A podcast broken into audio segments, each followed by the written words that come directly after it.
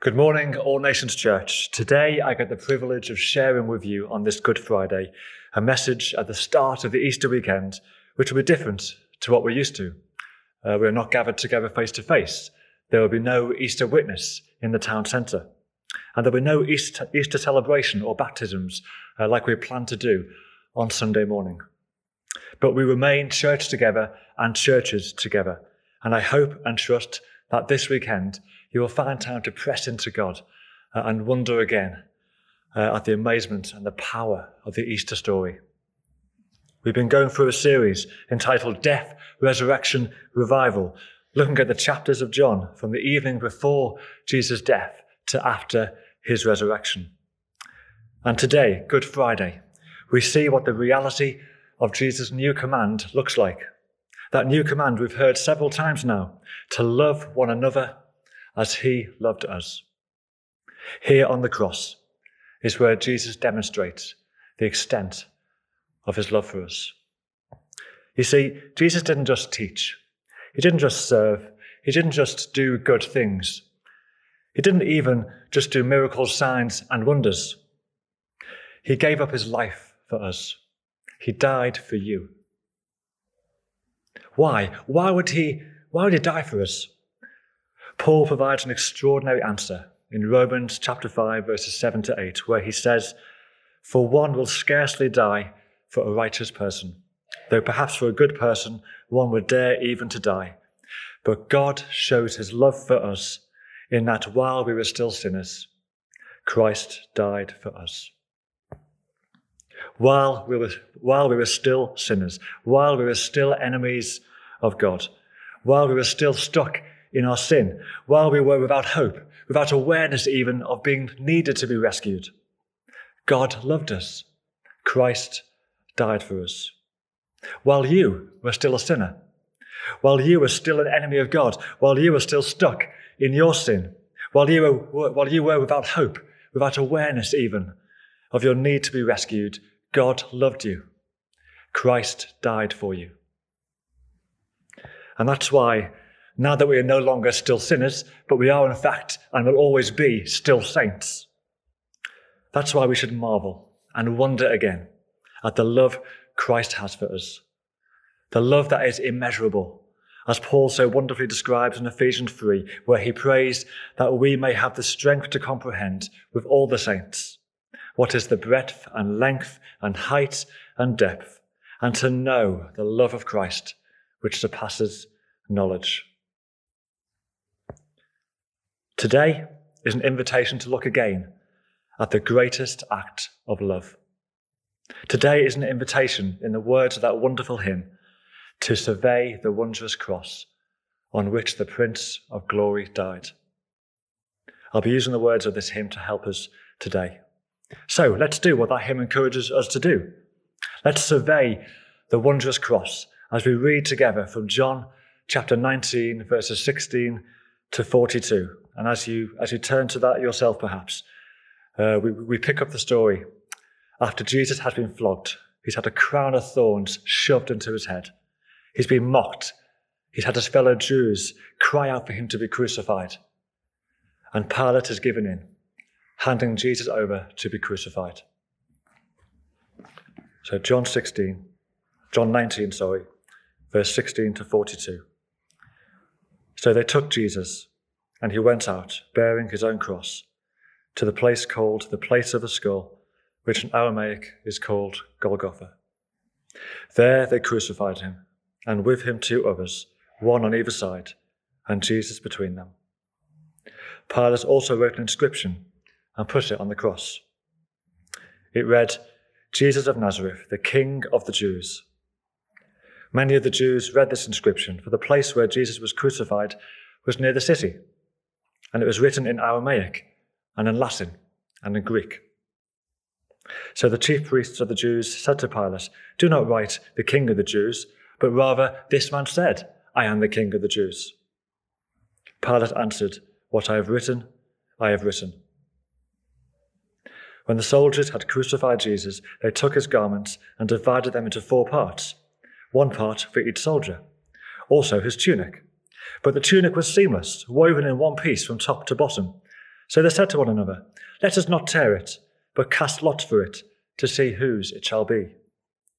This was to fulfill the scripture, which says, They divided my garments among them, and for my clothing they cast lots.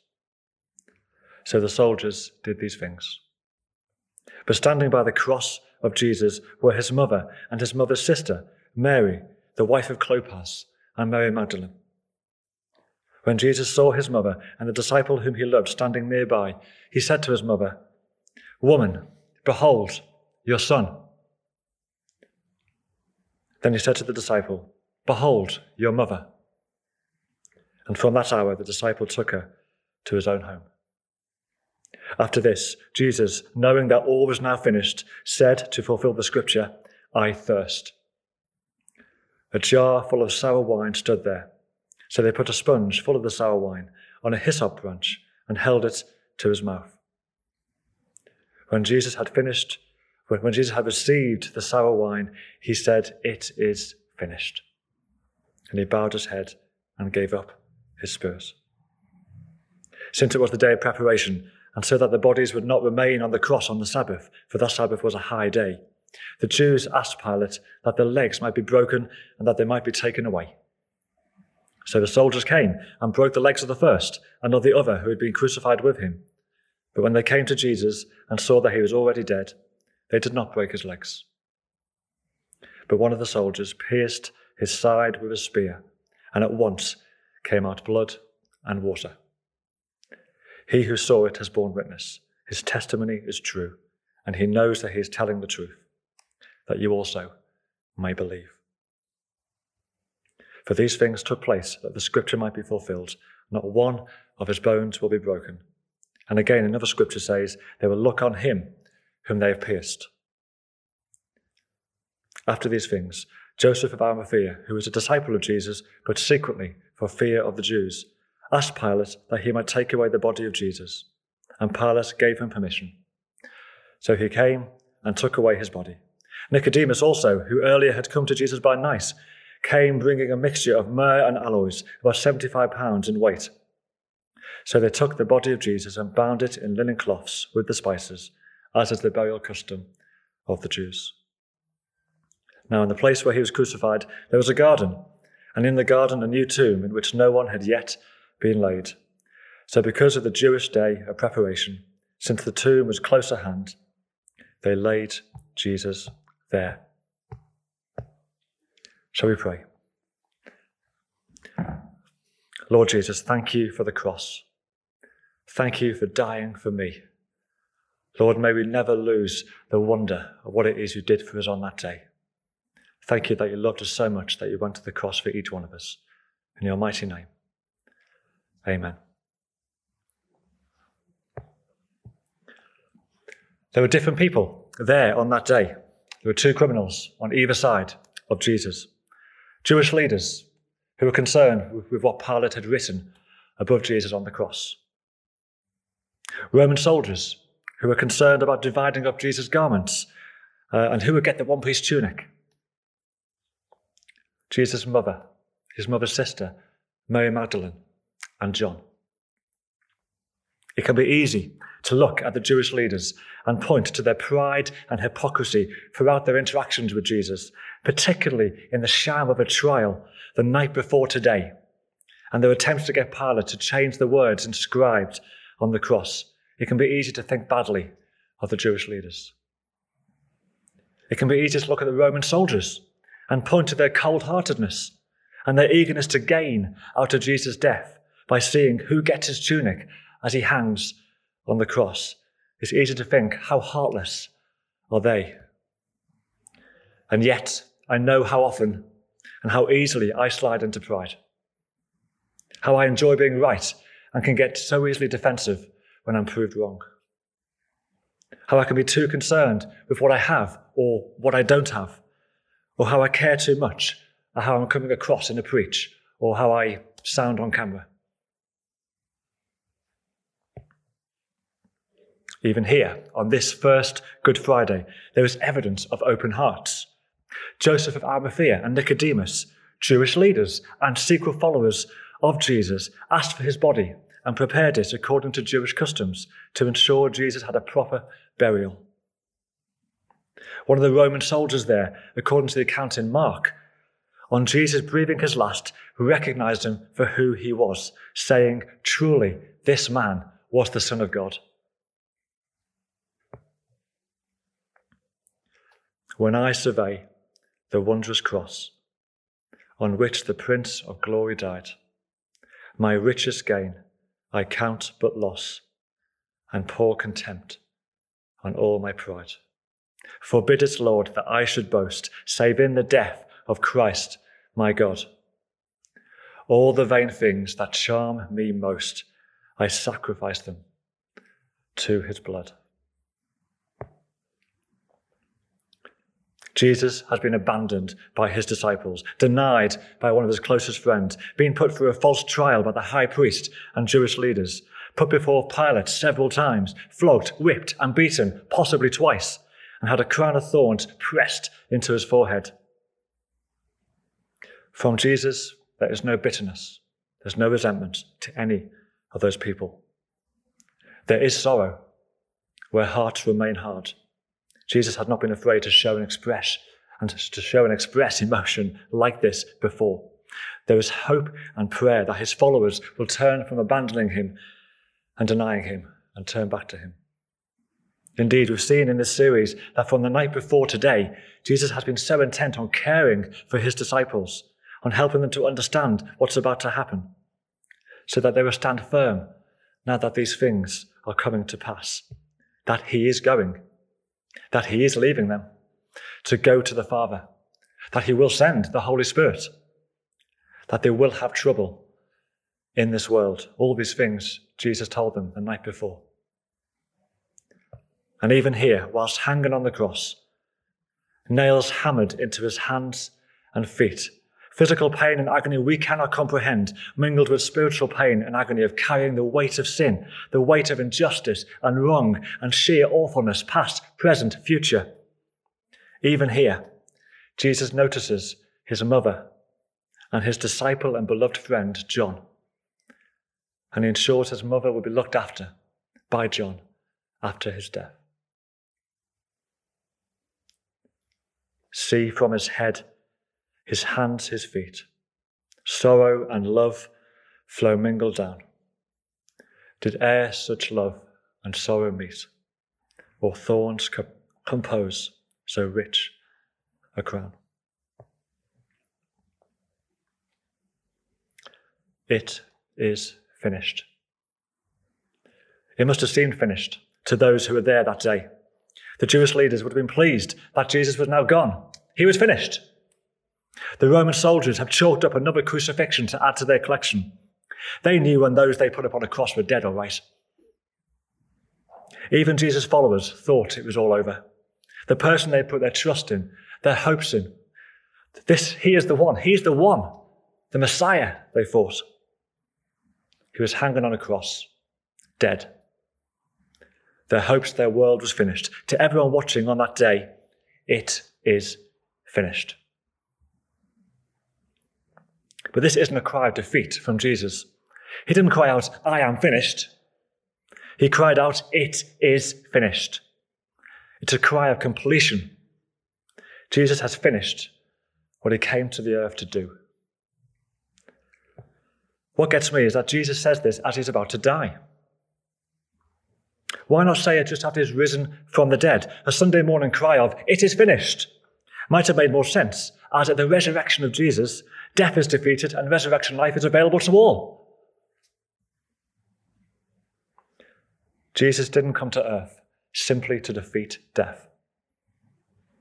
Upon dying, defeating death was always going to be a given for Jesus, as there was no way that death could hold the perfect, holy Jesus in its grasp.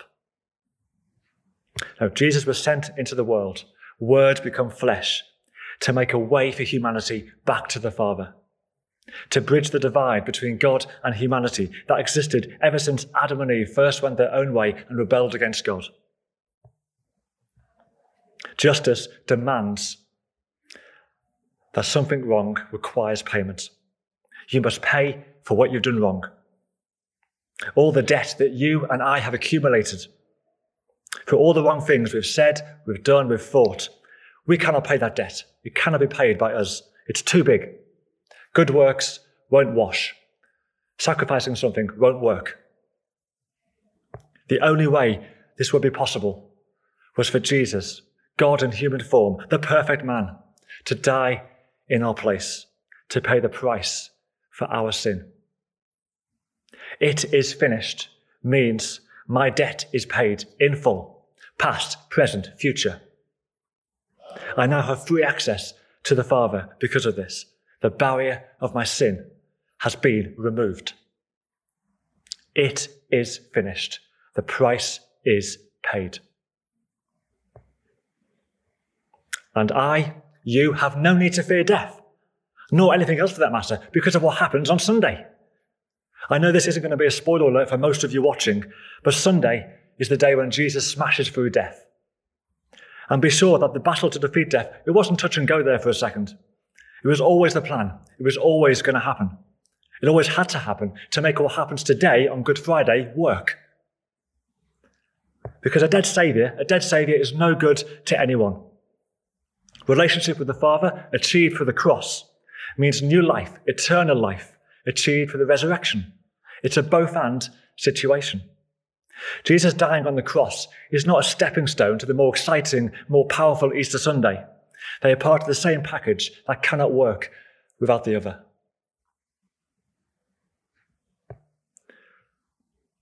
There were many threats and temptations to Jesus along the way that could have thwarted him from his mission. From, from Herod when he was a baby, to the devil tempting him in the desert, to Jewish leaders plotting to kill him from early on in his ministry, to many wanting to make him king, to many more asking for more signs and wonders to prove himself, to going through the anguish of Gethsemane.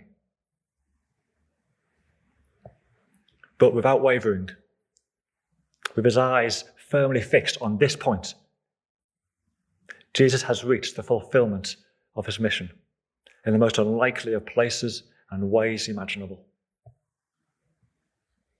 Mission accomplished to us is normally accompanied with, with some fanfare, perhaps some razzmatazz, and at the very least, some pats on the back or some handshakes.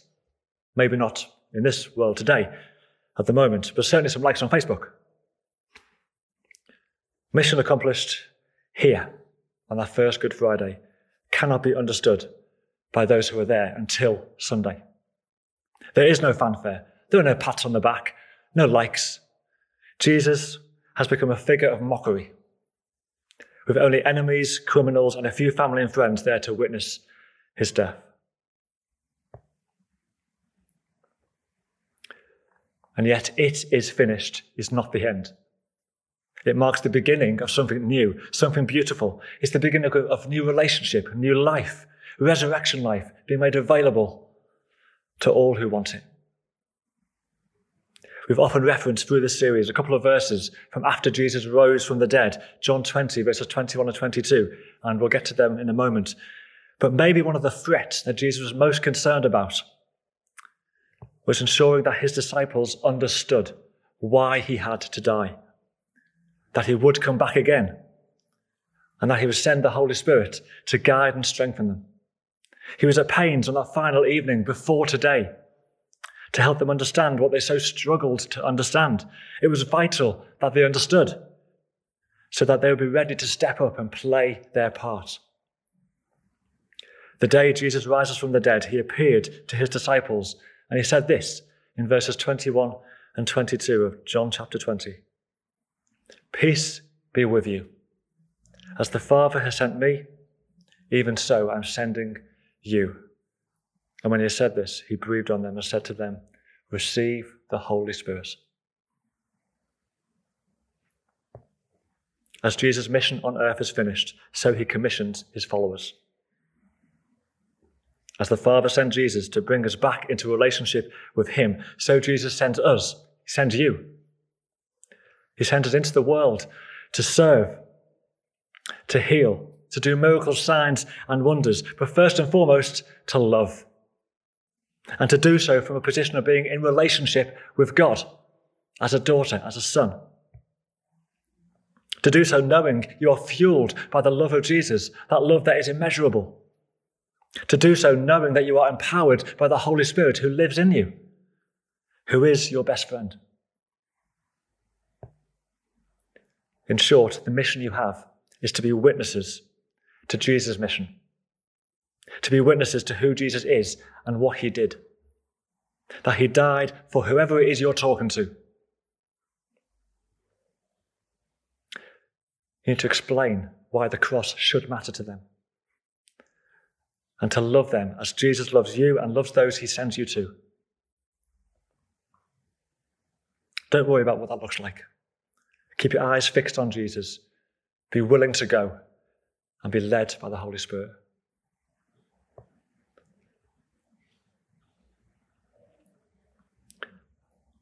We're going to take communion together shortly. Just want to take some time, some moments now, to consider the size of the debt that you had before God. What weight you put onto Jesus on that cross pride, boasting in the wrong things, having your attention taken by things that are not healthy and not good. Any number of things. The stuff you've done and will do wrong is no surprise to God. If there's anything new, lay it down before Him now. He paid the price for it all the old debt, the new stuff you've done wrong. He paid the price for it all way back then. Lay it down.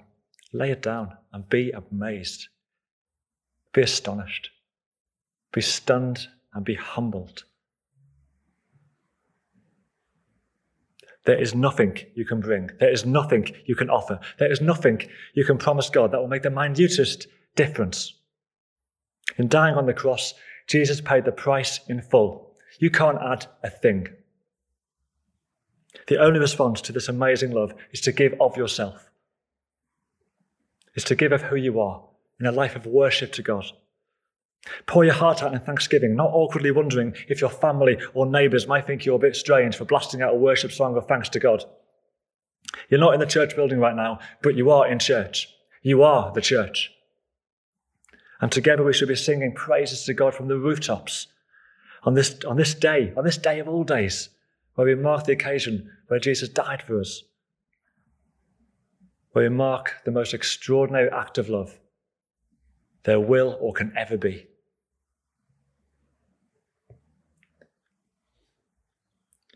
Were the whole realm of nature mine, that were an offering far too small. Love so amazing, so divine, demands my soul, my life, my all. This weekend marks the most extraordinary three days in history. God loves us so much that he died on the cross to bring us back into relationship with him. God loves us so much that he defeated death to enable us to live with him for eternity. God loves you so much. Shall we pray?